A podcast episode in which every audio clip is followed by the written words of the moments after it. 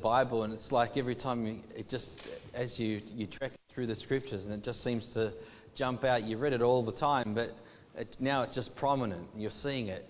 And so that's kind of, in, in, a sense, what it's been like for me in relation to reading some of the, um, uh, especially those the first five books of the Bible. And so, um, again, we're going to touch upon some of that as well this morning. But just to kind of, uh, just to reiterate where we are at, we, we did look um, in the first instance as we can the glory of God. We looked at the, uh, the, the desire of God to dwell with men. We looked at the plan of God from the fall and then the full restoration of the glory of God and progressively how that was taking place in the scriptures. Then we looked at the following week um, the glory of God is compared to the Old Covenant and the New Covenant. You'll remember last week, and we made an emphasis of the New Covenant giving us life, and now the glory is within us. Praise the Lord. And ultimately, there's more glory to come. So we're, we're considering the theme there was the glory that excels. And so excels it does. But I want to uh, turn your attention this, this morning to, again, we're going to look at God's glory, but um, I guess we're going to look at it in another aspect. Or, you know, we've been looking at the, the glory that excels, the more glorious aspects of God's glory in Scripture. But I want to look at the other side of the coin, coin if you want to call it, in relation to God's glory. And uh, that's God's glory as it is associated with His holiness.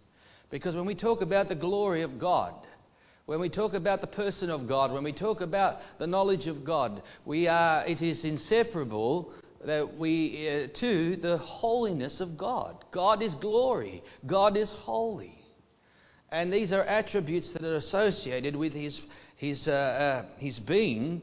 And so, therefore, it is important for us to identify with God's glory in relation to His holiness. Because when we first read, if you remember, when we're going back to Exodus 24, when we looked at Moses there on, and God coming down on Mount Sinai, the, the, the whole expression of that as well, when God uh, gave Moses the commandments was that uh, God came down and the glory of God appeared, and the thunderings and the lightnings, and they, were, and they weren't allowed to touch the mountain lest they would die. And it was so awesome to behold the glory of God.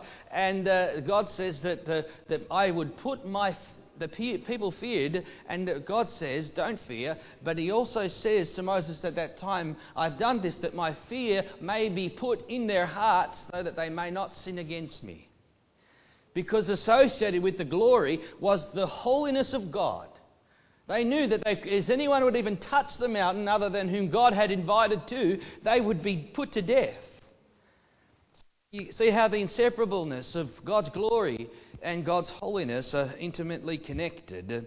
And uh, we understand from Scripture that sin cannot dwell in the presence of God. Sin has no place or association with the glory of God.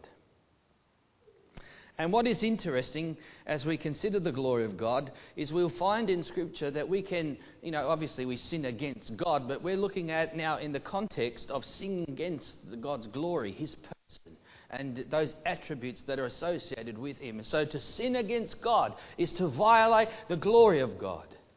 Is to uh, uh, tarnish the glory of God, and the two can, uh, in, uh, cannot coexist. And so, it's therefore, we want to consider the holiness of God, we want to consider the glory of God, and in doing so, realize that if we are not in tune or aligned ourselves, then we too can bear various consequences in our lives. I mean, Hebrews 12, the context is uh, talking about God's discipline, if we're familiar with Hebrews 12. And uh, the whole issue of God's discipline is that we may be partakers of His holiness. And so, in, in light of that, we want to uh, consider and understand as Christians our own relationship to the glory of God, that we would be sober minded, that we would be understanding, uh, because the last thing we want to do is live and conduct ourselves in a manner that would be offensive and grievous to God, and uh, ultimately would tarnish His glory. And so the reason why I've chose this particular text, and we'll move through a few, uh, as we proceed from here, and it's not, you know, we're not doing an exposition as, as, as much as I could really, because this text is uh, quite wonderful. But it does set the tone. It sets the tone, and it sets a serious tone. And as we read the text that we're about to read, uh, and we track some of this through in relation to God's glory, we will, we will identify, remember, glory being, being weighty. We'll identify with the weightiness, the heaviness of the subject. And really, that's what Hebrews is touching upon, especially as it refers to in these particular texts. So we want to pick up the tone. We want to sense the tone. And then we want to trace it again through some scriptures there in the Old Testament and make its application to the New Testament believer. Because it has an application. And so that we could be edified. And obviously, Israel is, it serves as an example to teach us about these things.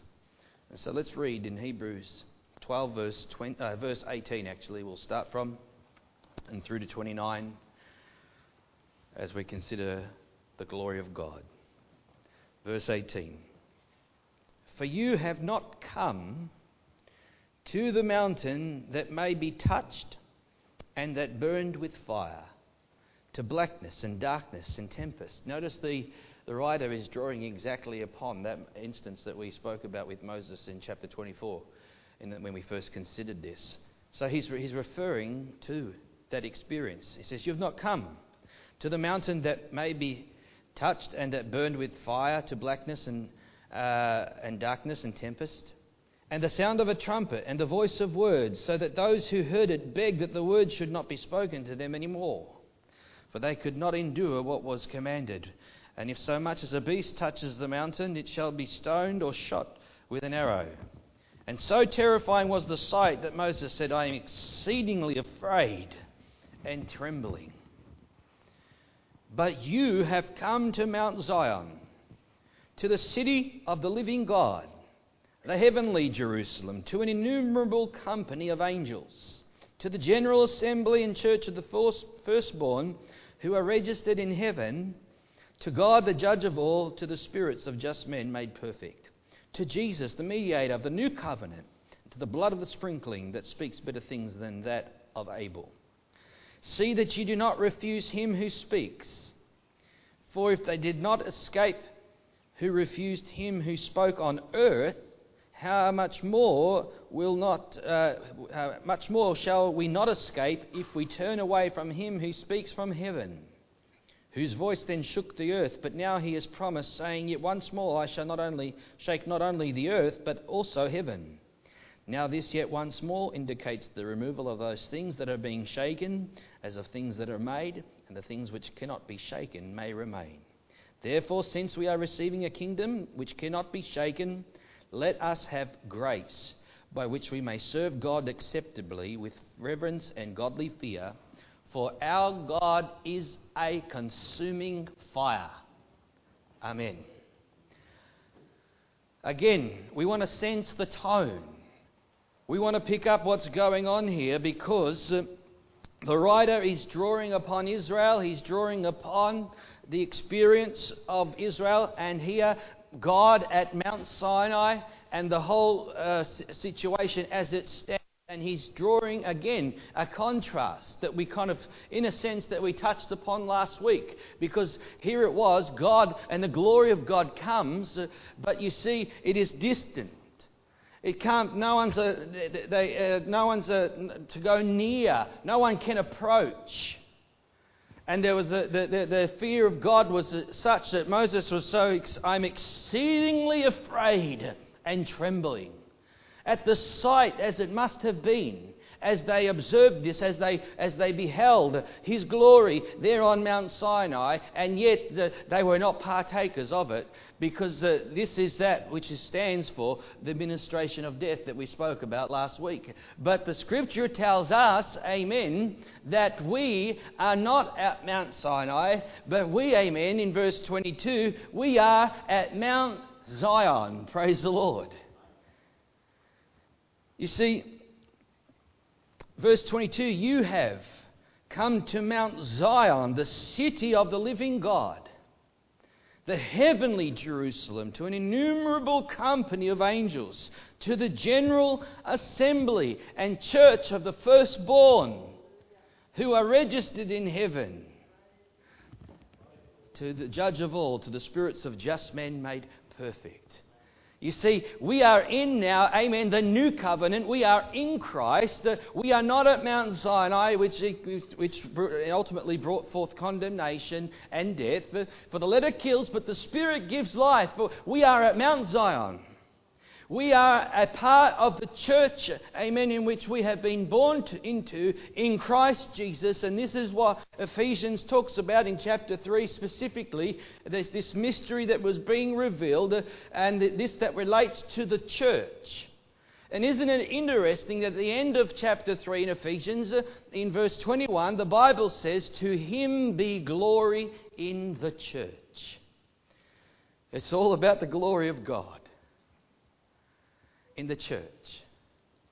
But you see, in the same way that uh, Israel, in, in, in their context, as it related to the Old Covenant, had a relationship and an obligation to God, we, amen, in the same way, we're not at Mount Sinai, we are at Mount Zion. We are part of the heavenly Jerusalem. Praise the Lord.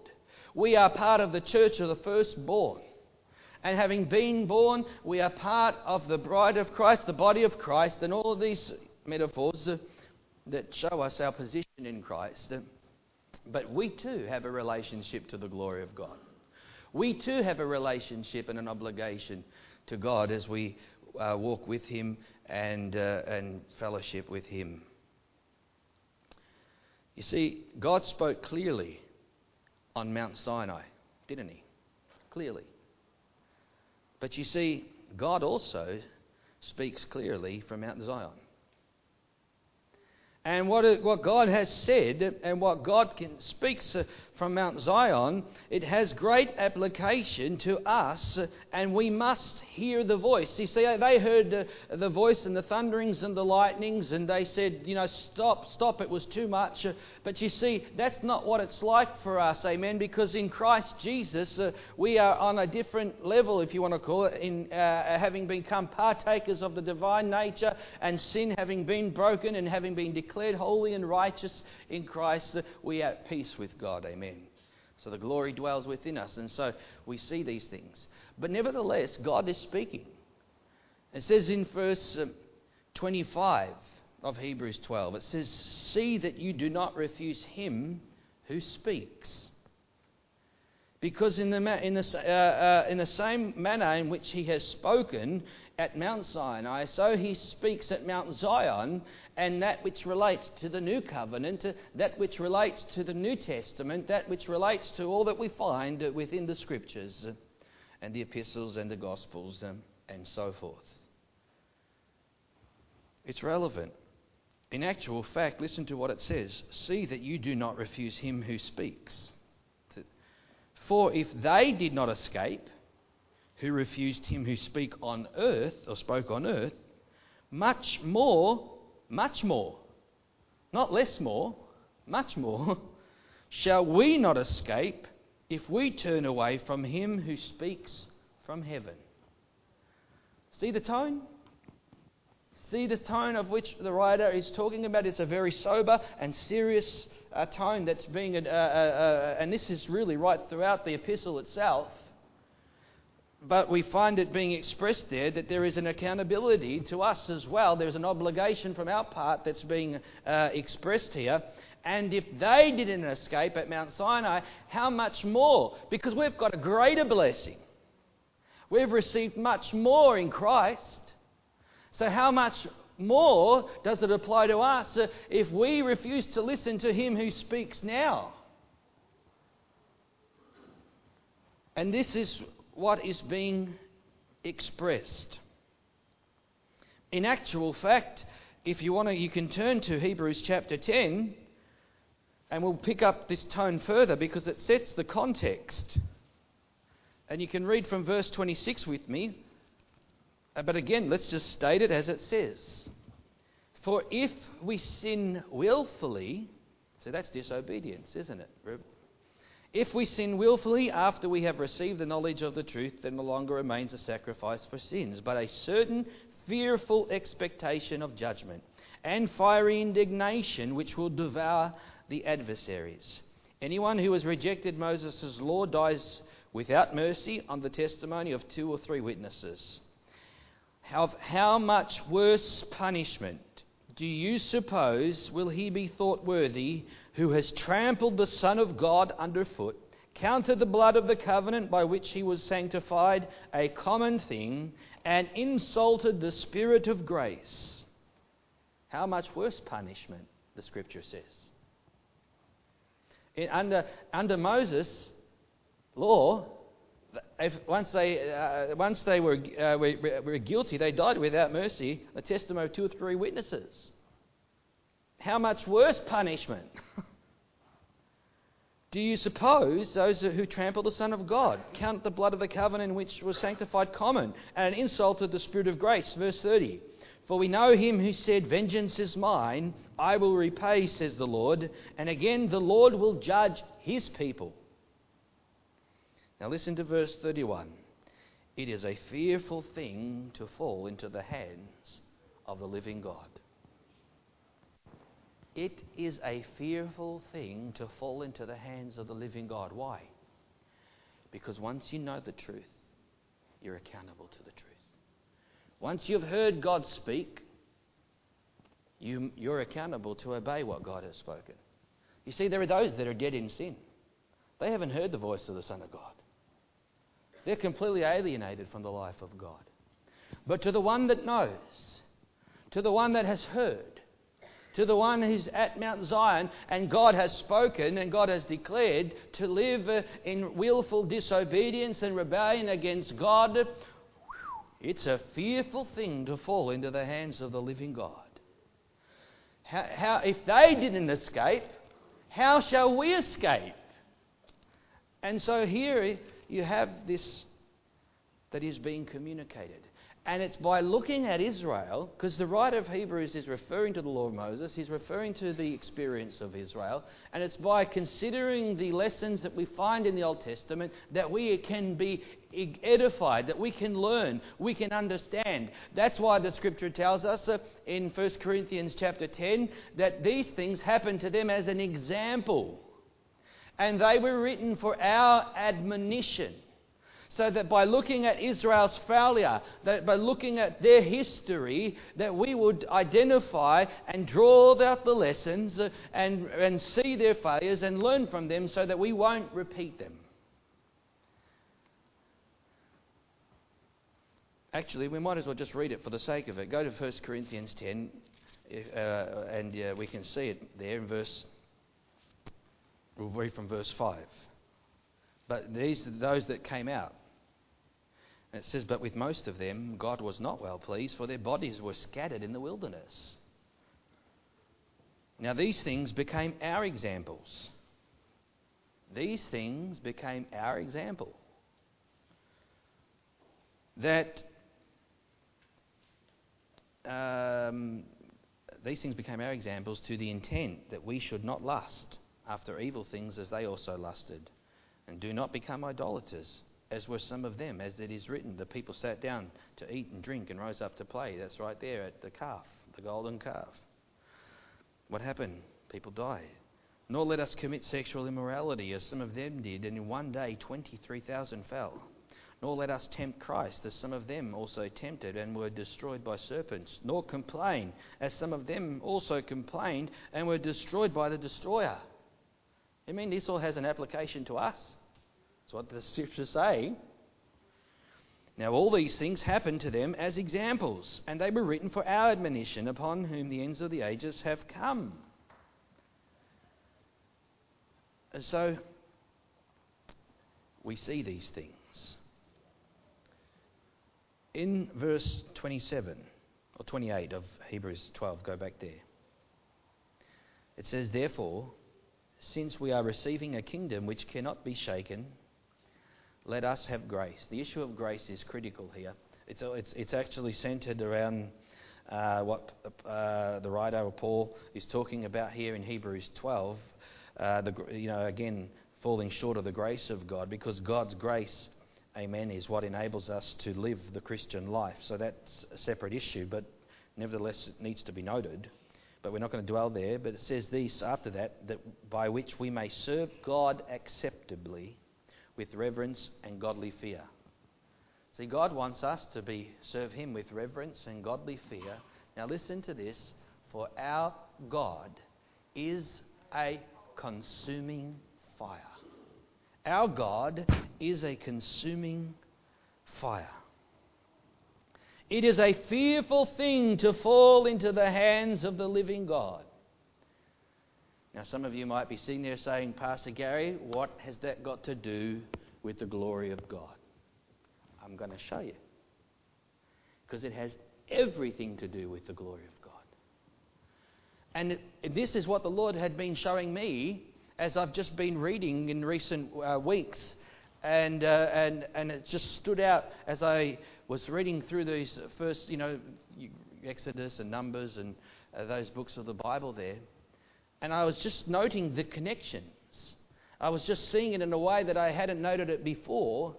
And it so ties in with what we're talking about now. And our God is a consuming fire.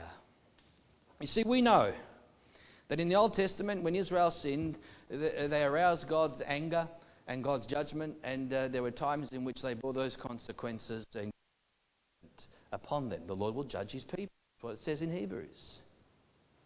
Peter says it judgment is in the house of God. They haven't really fundamentally changed. But you see, it's interesting, to note the context of the glory of God. Because remember when the tabernacle was set up and uh, God filled the holy place? We made note of this last week. And in Moses' time, when the tabernacle was made according to the pattern, God came, the cloud and the glory of God filled that place. But yet we know that uh, uh, uh, Israel, Israel was in sin and so forth, and there was judgment. But whenever the glory of God came, and when it was confronted with sin, there was always an outbreak, wasn't there? In actual fact, God would consume them in his judgment. Moses would intercede and and you know, and there was a we see God's mercy and we see God's grace playing itself out in all of those aspects, but at the same time we see God's judgment, as 1 Corinthians 10 identifies. And so Israel his, Israel's history teaches us something. So let's turn, if you can, to Numbers chapter 14. I want to start there, and I want us just to um, make the identification in Numbers 14. Now, this is a familiar portion of text in that this is where Israel, uh, God has brought the children of Israel out of Egypt, and now He's brought them to the edge, Kadesh, and they're on the edge of the promised land. And the, the spies, the 12 spies, have been sent in, and you know the story that uh, 10 of them come back with a negative report. And Joshua and Caleb, they come back with a positive report filled with faith but the ten influence the congregation and the assembly of Israel as a whole. And so, Israel, the people of Israel, begin to cry out, they begin to complain, and they fall into unbelief.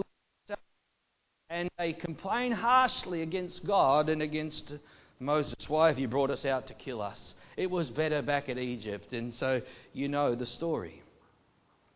But in Numbers chapter 14, we have them rebelling. It says, uh, and just go to verse 10.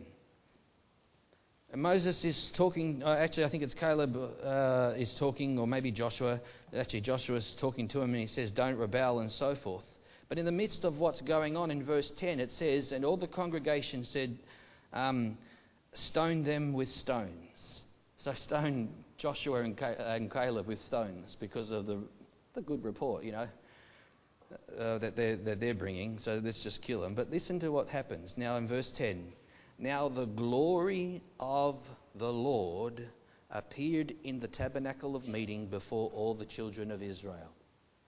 See, right at that moment, right in that instance, God comes. The glory of God appears uh, before them in the tabernacle of meeting.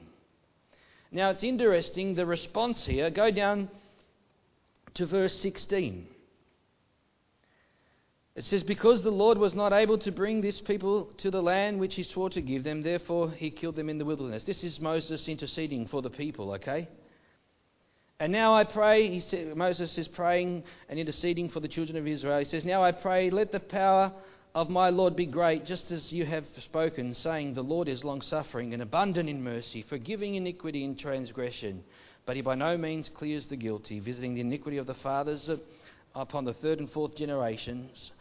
Pardon the iniquity of this people, I pray, according to the greatness of your mercy, just as you have forgiven this people from Egypt even until now. And then the Lord said, I have pardoned according to your word. Now, here's an instance where Moses is interceding and God is being merciful. Now, there is still a judgment upon the people. In actual fact, they will, rather than God kill them, uh, God says, Okay, I'll let them live. Because remember, before that, God had said to Moses, Listen, I'm going to disinherit them, I'll get rid of them all, and I'll start with you, and we'll start again.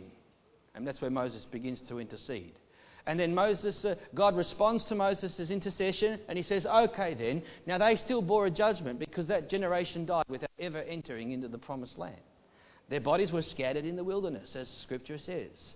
But note what it says here after this. Then the Lord said, I have pardoned according to your word, Moses. But truly, as I live, all the earth shall be filled with the glory of the Lord. Again, this is the intent of God. This is the plan of God. Despite Israel's failure, despite their sin, despite their rebellion, God is making it clear to Moses uh, that my glory will, will um, be upon all the earth. My, the earth shall be filled with the glory of the Lord. So, this is God's intent. This is God's desire. And that's why, when it is met with unbelief, when it is met with rebellion, when it's met with disobedience from God's people, uh, it is offense to God and uh, it hinders the purpose of God because God wanted to, uh, Himself to be glorified in Israel, didn't He? He was going to bring them in with a mighty arm, and He did. The next generation, He said to them, You think you're victims? and you think this, your, gener- uh, your children are going to be victims, well, I'm going to take those you think are victims and I'm going to be glorified in them. But he wasn't glorified in them. So the purpose, point is, is that despite our failure and despite us, uh, God's glory will always be manifested and will ultimately be manifested. Praise the Lord. But you see, we have uh, the glory of God. Now, this is a pattern. Now, the reason why, again, I've, uh, I've noted this, I want you to turn to Exodus 32 as we go back. Because in Exodus 32, we find this is where the golden calf was being made. And this is where Moses is coming down from the mountain. And uh, he's angry and, and so forth. Now, I want to look at verse 16 of Exodus 32. Now, it says, And Moses turned uh, verse, uh, sorry, verse 16. Now the tablets were the work of God, and the writing was the writing of God engraved on the tablets. And when Joshua heard the noise of the people as they shouted, he said to Moses, uh, sorry, uh, I'm, I'm, uh, I'm reading the wrong scripture here. Can we go, sorry, verse 10. I want to go to verse 10. Sorry about that. Verse 10. Now, therefore, as God is looking at uh, the, the rebellion of uh, the children of Israel. It says in verse 10 Now therefore let me alone, that my wrath may burn hot against them, and that I may consume them, and I will make of you a great nation. Here we go again. But God says, In my anger, He says, I will consume them. I will consume them. Look at verse 12. Why should the Egyptian, Moses says, why should the Egyptians speak and say, He brought them out to harm them, to kill them in the mountains, and to consume them from the face of the earth? Turn from your fierce wrath and relent from this harm to your people. Now, the point here is we find on two instances the word consume. And so God is saying, as a result of their violation and rebellion against God, God, in his displeasure and in his glory, he wants to consume them. That word consume means to bring to an end, utterly destroy.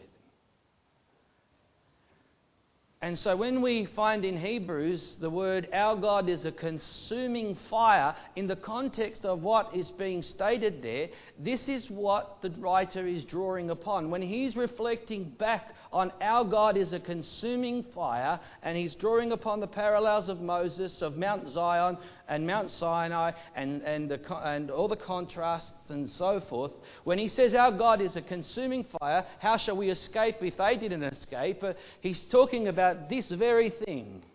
Our God is a holy God. Our God is a glorious God. And in light of that, if we are to sin willfully against Him, will we not be consumed?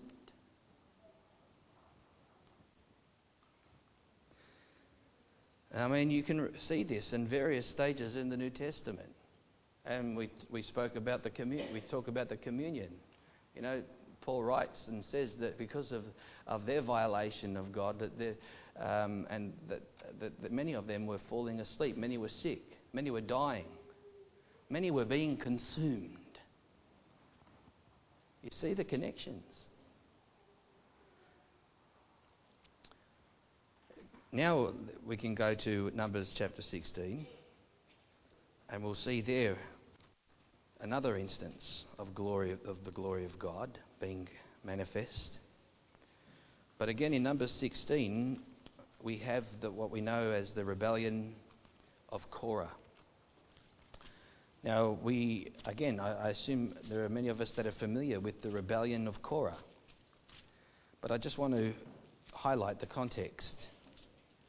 These are, uh, are those that have uh, come to rebel against Moses and Aaron and so they've said, Well, who do you think you are? God doesn't just speak to you, He speaks to us also. And, and there, there's, a, there's a rebellion that's, that's manifesting. Now, I want us to identify God's response to this. Now, let's look at verse 16.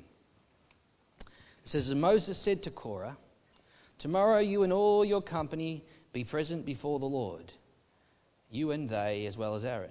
Let each take his censer and put incense in it, and each of you bring his censer before the Lord. 250 censers, uh, each with his censer. So every man took his censer, put fire in it, laid incense on it, and stood at the door of the tabernacle of meeting with Aaron and Moses. And Korah gathered all the congregation against them at the door of the tabernacle of meeting. Then the glory of the Lord appeared to all the congregation. So here they are, the, the rebels have gathered themselves according, thinking, maybe somehow thinking that God's in agreement with them. really, isn't that so strange? But here they are, and the Bible says, The glory of God appeared to all the congregation, and the Lord spoke to Moses and Aaron, and he says, Separate yourselves from among this congregation, that I may consume them in a moment. See, rebellion's a terrible thing, isn't it? Jude talks about it, the rebellion of Korah. But rebellion is something that God hates, especially in the context of which we find it here. But nevertheless, it's an affront and an offense to the glory of God, and God's glory comes, uh, and in that state and in that moment, God says, Step aside because I'm going to consume them. And we know the story. The earth opens up uh, and swallows them up alive Korah and the rebels and the families and they're consumed in a moment. And notice the glory of God appears, and the two can't dwell together. Our God's a consuming fire. It's a fearful thing to fall into the hands of the living God. Because if you are living in, in rebellion, in, in, in constant disobedience to the Lord, then we're putting ourselves in a very dangerous position. So we have God. But it, what's interesting, it even goes further here in chapter 16 because you know the story that Korah and those rebels are all consumed. The earth opens up, closes up, and it's all over. And then, listen, then the congregation of Israel becomes sympathetic to the rebels. Think about that. that happens a lot in churches too. People come sympathetic with the rebels. But you know that more died more sympathizers died than those that died with Korah. That's another issue. But look at what happens. Go to verse 41. On the next day, all the congregation of the children of Israel complained against Moses. I mean, they, they should be giving thanks to God, they should be in fear of God. They, but yet they say, You've killed the people of the Lord. Moses killed them? Now it happened when the congregation had gathered against Moses and Aaron that they turned towards the tabernacle of meeting, and suddenly, suddenly, the cloud covered it and the glory of God appeared. God's glory comes down. Suddenly he appears. And God is not happy. He's just judged Korah and the rebels, and now the congregation of the children of Israel complaining further uh, and sympathizing with the rebels. Uh, and so, what does God say? Give him a hug? No. God says, Listen, then Moses and Aaron came before the tabernacle of meeting. And the Lord spoke to Moses, saying, Get away from among the congregation, that I may consume them in a moment and they fell on their faces. This is, this is serious, isn't it? Our God is a consuming fire. That's the point I'm wanting to make that the glory of God appears. And God, Him who speaks. We are not at Mount, Zion, uh, uh, uh, uh, Mount Sinai, we're at Mount Zion. And if they didn't escape, how much more will we not escape if we don't hear Him who speaks from heaven? You see, it's one thing for them to sin against the glory of God, uh, but I tell you, for us as Christians as well, if we were to violate God's glory, if we were to sin against Him and live. Now, this is not to say that every time you sin, God's got to zap you, okay? Please don't misunderstand what I'm saying here. Uh, I don't want to be misrepresented. But what I'm saying is, if we live in an habitual state of sin and disobedience to God, I fear for individuals. Because when the heart becomes hardened and, there's a, and, the, and uh, the disposition of our life becomes such one of complete disregard for God, and you know the truth, better not to have known than to have known and live that way. Because this, uh, this is serious. Our God's a consuming fire. And so, again, we see that many died under the, the, uh, out of the sympathizers. Those who died in the plague were 14,000. God consumed 14,000 in that moment. so, is this concept exclusive to the New Testament? I mean, Old Testament? Well, let's ask Ananias and Sapphira, shall we? Because when the glory of God came at Pentecost, and God's presence comes, and yes, there is, a, there is an ushering in of a new covenant. We looked at this glorious covenant last week, and glorious it is, but that doesn't change the character of God. It doesn't change the nature of God. It does, his glory is not any different. And so, what we have here is uh, uh, you know the story of Ananias and Sapphira.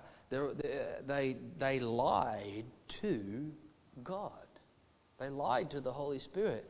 And yet, the Bible says they conspired, each one lied, and each, at each moment they both fell down dead. Wow. So imagine that happened in churches. I, I, I don't know, we'd all be in trouble. But you see, what's the purpose of that? Is it, this is New Testament. This is, this is right at the dispensation of the church. Because God's glory was, was, was, was offended. The glory of God had appeared. Sin was in the camp, and they can't dwell together. Our God is still a consuming fire. It's a fearful thing to fall into the hands of the living God. And they learned that. And the Bible says, after the church witnessed what had happened to Ananias and Sapphira, the Bible says, great fear came upon the people. Great fear. You could imagine that. Everyone smartened up real quickly. Anyone had some little areas of compromise? Quickly, get, get in order. Because I tell you, you don't want to play around. This is serious business. Uh, don't play with fire, you get burnt. And don't play with God because our God is a consuming fire. And so here it is. We see these examples that, that are being illustrated to us, and here even in the New Testament. But you see, the Bible says that when great fear came on the people, the people esteemed the apostles greatly. Hmm. There was no signs of the rebellion of Korah there, because they looked at, uh, at Peter and the apostles and they said, Whoa, these people are men of God. Maybe later they wanted to do so, because that's what happens. but you see, that's how it works. And then the Bible says great signs and wonders were done among the people, and God's glory was continually manifested. God's holiness was on display. His power was being at work amongst, amongst them, and they saw him. But you see, sin has to be removed because the glory of God and sin cannot dwell together.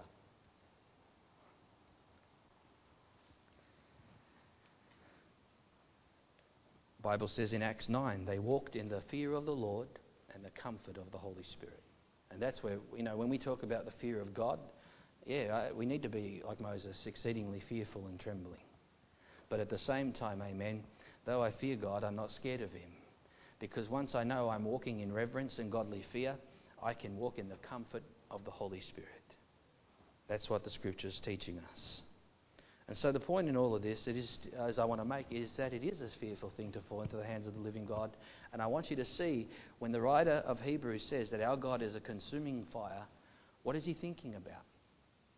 Is he thinking about a bonfire? Is he thinking, no, he's, he's talking about a consuming fire.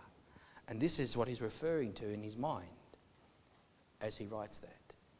Now let's move on. I want to look quickly at one other aspect because there's another example in Scripture that we find in, in 1 Samuel chapter 4. And again, this is a familiar portion of text because this is another stage of Israel's history in which they have disobeyed God and uh, are away from God. And we have Eli, the, um, uh, the priest who has failed to discipline his sons, Phineas and Hophnius. And so God is, uh, speaks to Samuel and he's going to bring them and he's going to judge them. Because the glory of God cannot coexist with that, what was going on, and the evil and the wickedness that was being manifested in not just in Israel, but now uh, within the family of Eli. And Eli, God said to Samuel, had failed to discipline them Maybe if Eli had dealt with them severely and, prop- and uh, appropriately, maybe things would have been a little bit different. I don't know. But that was his, his uh, Eli's failure in that instance. And so we, we have the, the whole situation where in one day uh, uh, uh the two sons of Eli are killed. Eli hears the news and he falls and he breaks his neck and he dies too. And then Phineas's wife, she's in labour, and because of the, uh, I mean, she's pregnant, because of the distress and all that's going on, she goes into labour and she gives birth to a son. And the Bible says that she gives no regard to the, to the child. I mean, it, it's, a, it's a miserable day. And then what does she name the child? Ichabod. Ichabod. The glory of God has departed from Israel. See, what a sad day that was. The glory of God had departed from Israel. And so, it's also interesting to note that the ark of God was captured that day, and the ark representing the, the presence of God and the glory of God. And isn't it interesting that the Philistines took it and remember, God's the glory of God does not dwell with sin. And so you have uh, our God's are consuming fire. So what happens is the ark goes over to the Philistines, uh, and then their, their God Dagon over the night is found on the floor bowing face first before uh, the ark. And it happens again the next day. And the Philistines are like, hmm, what's going on here? Then the Bible says that God's, the, the hand of the Lord becomes so heavy upon the Philistines that God strikes them with tumors. And they become ill and they become diseased and they are in pain and they're suffering and they're going, What's going on? And they said, I know what it is. It's God. It's the God of Israel. They said, Get rid of the ark. Get it out of here. Because the two can't coexist. Because, and so again, and that's why uh, when you talk about the believer, God says in First, uh, Second Corinthians, He says, "Come out from among them." What does light have with darkness? What does Christ have with the devil? Come out from among them, be separate, says the Lord. And then uh, I'll be a father to you, you be, shall be my sons and daughters. What's also interesting in the context that our God is a consuming fire is in uh, 1 Corinthians chapter 3. Paul's talking about the, the, the temple, and he's talking about um, not the temple of us personally, which, which we are. That's in 1 Corinthians 6. Don't you know that you are the temple of God? The Spirit of God dwells in you. But the, in chapter 3, Paul's talking about the temple.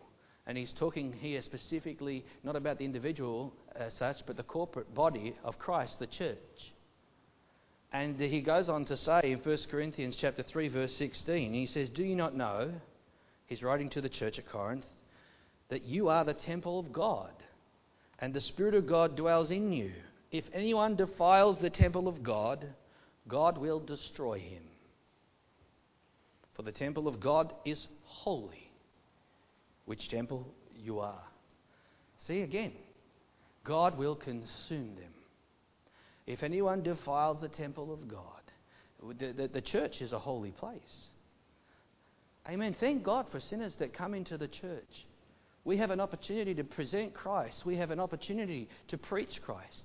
But I tell you, if sin is running rampant within the church, then, then we are in a, in a condition of Ichabod because the two can't go together. Oh, well, this is church is just filled with grace. We just accept anybody and everybody. We can have homosexuals just sit in this church and uh, we just don't preach the gospel because we don't want to offend anybody. Well, the glory of God disappeared a long time ago. And so, if we defile the temple of God, God will destroy him. And again, we're, we're picking up the serious tone and nature of these things. And where there is sin in the camp, where there is rebellion in the camp, where idolatry is amongst the church, where there's false doctrine that exists and is able to permeate. Uh, little leaven leavens the lump, as the, the scripture says. Where there is a false fire, will not the glory of God depart if these things are allowed to continue? That's why, as a shepherd and as a pastor, as a teacher of God's word, we are to guard the flock. We are to shepherd the flock uh, from wolves and false teachings, and we're required, amen. Sometimes we have to ask people to go and to leave. Especially in, in, in all various types of circumstances, but when the, when the core beliefs of the gospel are compromised, uh, amen, we must hold fast to the truth. Otherwise, uh, we fail in our responsibility before the Lord. And secondly, you can be sure that God's glory will be offended. And it's only a matter of time before we, we will become ourselves Ichabod.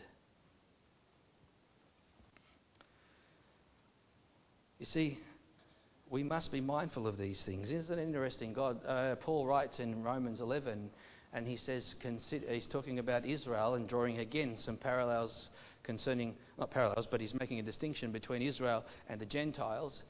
And uh, he says, For consider the goodness and the severity of God.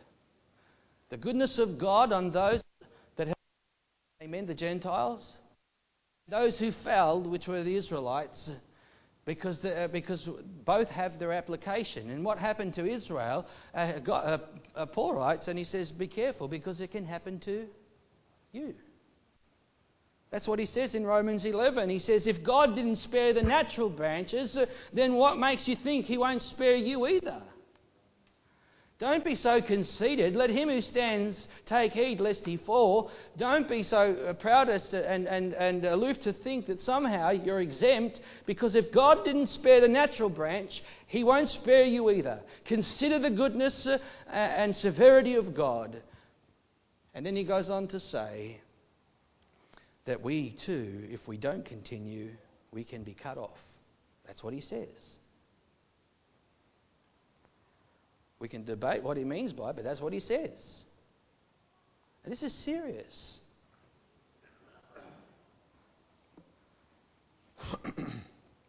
One last aspect in the book of Revelations, and I'm making an application here to the church and the glory of God. In Revelation chapter 2, where we have Jesus addressing, or John, by way of the revelation, is addressing the churches of here of Asia. And in chapter 2, he speaks to the church of Ephesus. And it says, To the angel of the church of Ephesus, write these things, says he who holds seven stars in his right hand and walks in the midst of the golden lamp, seven golden lampstands. I know your works, your labour, your patience, and that you cannot bear those who are evil. And you've tested those who say they are apostles and found them liars. Uh, sorry, you have persevered and have patience and have laboured for my name's sake and have not become weary. Nevertheless, I have this against you, that you've left your first love. Remember, therefore, from where you have fallen, repent and do the first works, or else I will come to you quickly and remove your lampstand from its place, unless you repent. The lampstand is very symbolic in Scripture. The lampstand is that which represents Christ and the Holy Spirit, God Himself, in their midst. And God is saying to the church at Ephesus uh, that, uh, uh, that your lampstand will be removed. In other words, the glory of God will depart if you don't repent. There is a warning that's being made, and, and, and other warnings are found within that. But you see, I mean, we think about this, and isn't it interesting? Because we look at church history and we see wonderful moves of God. We see, we see uh, you know, throughout the course of history, God used men and, and ministries and movements, uh, and they were effective. They worked, uh, God blessed them with fruitfulness, and they were great in their work for the Lord. Uh, and yet, uh, uh, in light of all of that, in the generations that surpassed, and as they went on, they ended up embracing all kinds of false teachings, false practices, and false doctrines. And the glory of God departs from that church. And we, we could name them off. Uh, you know, you could, you could think of many as we speak, because none of us are exempt from this. We all must be very careful because what makes us think that uh, we, we could avoid, uh, we won't be, uh, uh let him who stands take heed lest he fall. But you see, in the modern church, I think that the glory of God has, for, in many ways, departed. I think of the modern church with all of its contraptions, uh, and so because there's no glory of God, they have to create glory. So in their, in their church services now, they'll have smoke machines, they'll have flashing lights, it'll be dark, and they create an atmosphere, and they call it, Can you feel God? It ain't God. What, that is a fal- that's false fire. That's, that's not the glory of God. That's not the presence of God. That is human manufactured emotion. That is flesh. Oh, it appears to the flesh. It all seems so wonderful and good. And everyone's there like, oh, can you feel it? Oh, feel the Lord. Feel the Lord. You don't need to. Uh, you know what? I can be in church singing, sitting here and I can sense the presence of God. They say, oh, what do you mean, Pastor? I, I, I know. I can sense the presence of God. Does that mean I feel the presence of God? Well, sometimes uh, it can release and manifest in a bit of an emotion with it because when I sense the presence of God, I usually get excited. But, the point is, uh, is uh, that that's a byproduct. These people are maneuvering and manufacturing from the outside trying to work themselves in and manipulate, and they call it the glory of God. It's not the glory of God.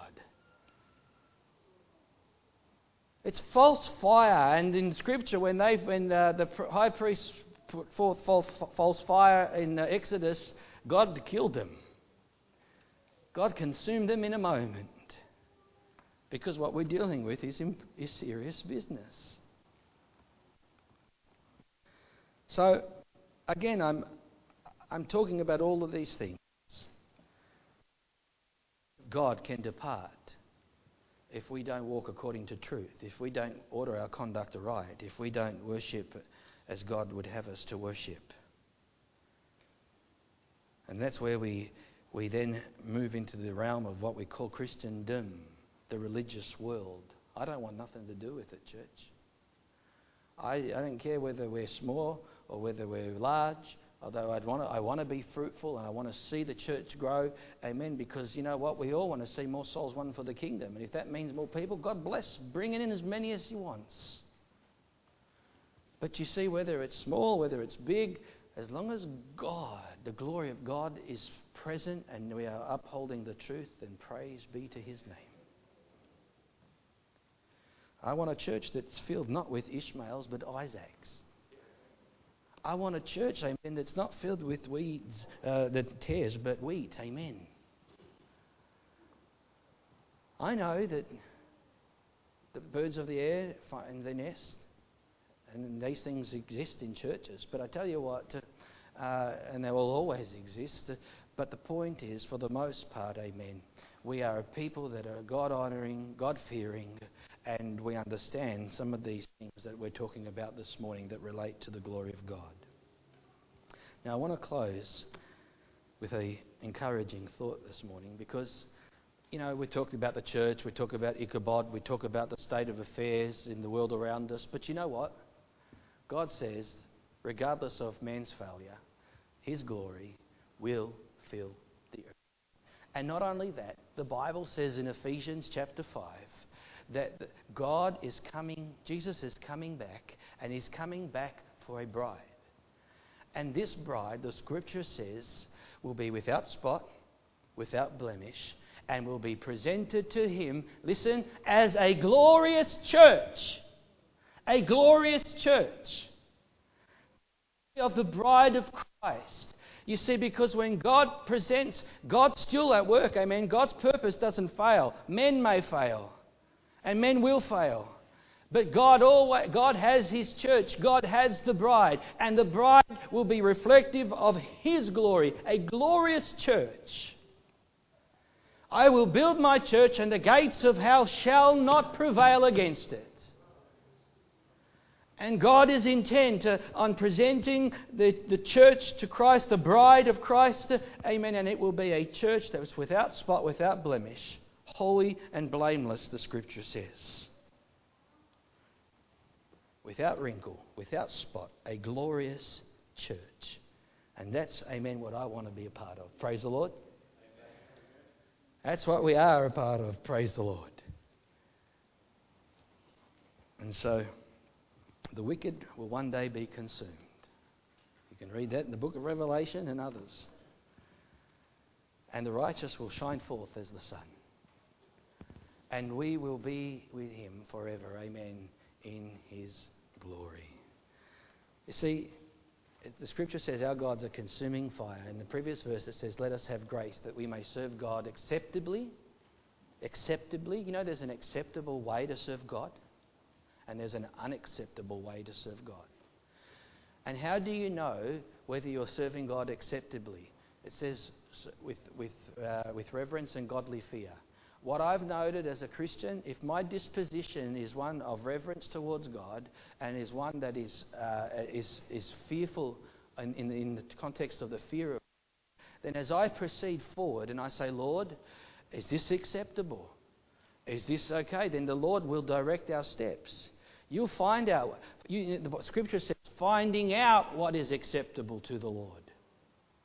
You've got to find out. You've got to take an approach that says, okay, I, I like doing this, but is this acceptable to God? Is this godly? Is this righteous? Is this holy? Is this an offense to the glory of God? Will this grieve the Spirit of God? And as we walk by the grace of God, because the scripture says in Titus, the grace of God has appeared to all men, teaching us to deny ungodliness and unrighteousness, and that we may walk soberly. Teaching us. The Bible says, teaching us. The grace of God teaches us. When we, so let it be through His grace. Amen. I'm not here to tell you and lay down the laws of Christian religion even though there is a law of the Spirit of life in Christ. But I tell you, if Christ is in you and you want to walk acceptably before God and you want to walk in the fear of God, then you will be aligned to the law of the Spirit of life in Christ. Because it'll manifest, you'll bear the fruit of it. It'll, it'll be seen in your life. And it's not about somebody telling you what to do, it's because you said, God, I want to obey you. I want to serve you. I want to please you. I want to find out what's acceptable in your sight because you are God of glory. And so, as, as I walk in this manner, then I am changed from glory to glory.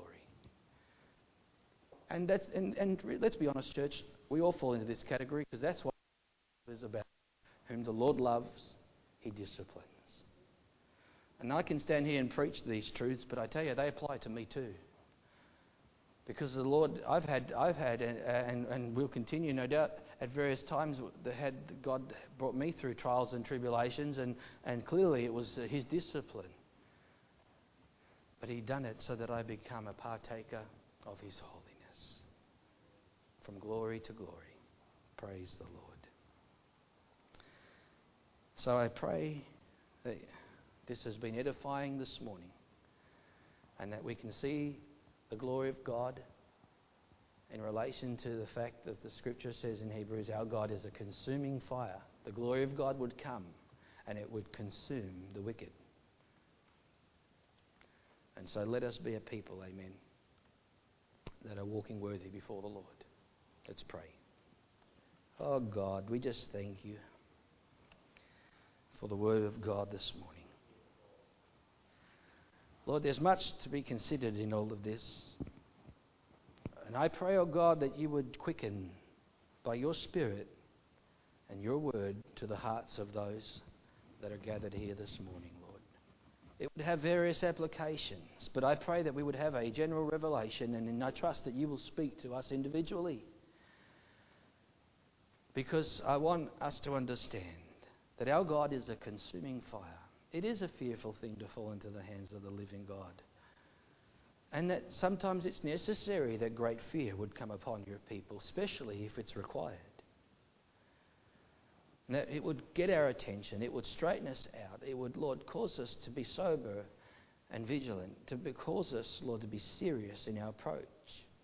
Especially, Lord, if we're going to be partakers of your glory, then we must be holy and walk in holiness. I just pray that you would, Lord, bless your people. I trust, God, that you will continue the work that you have begun.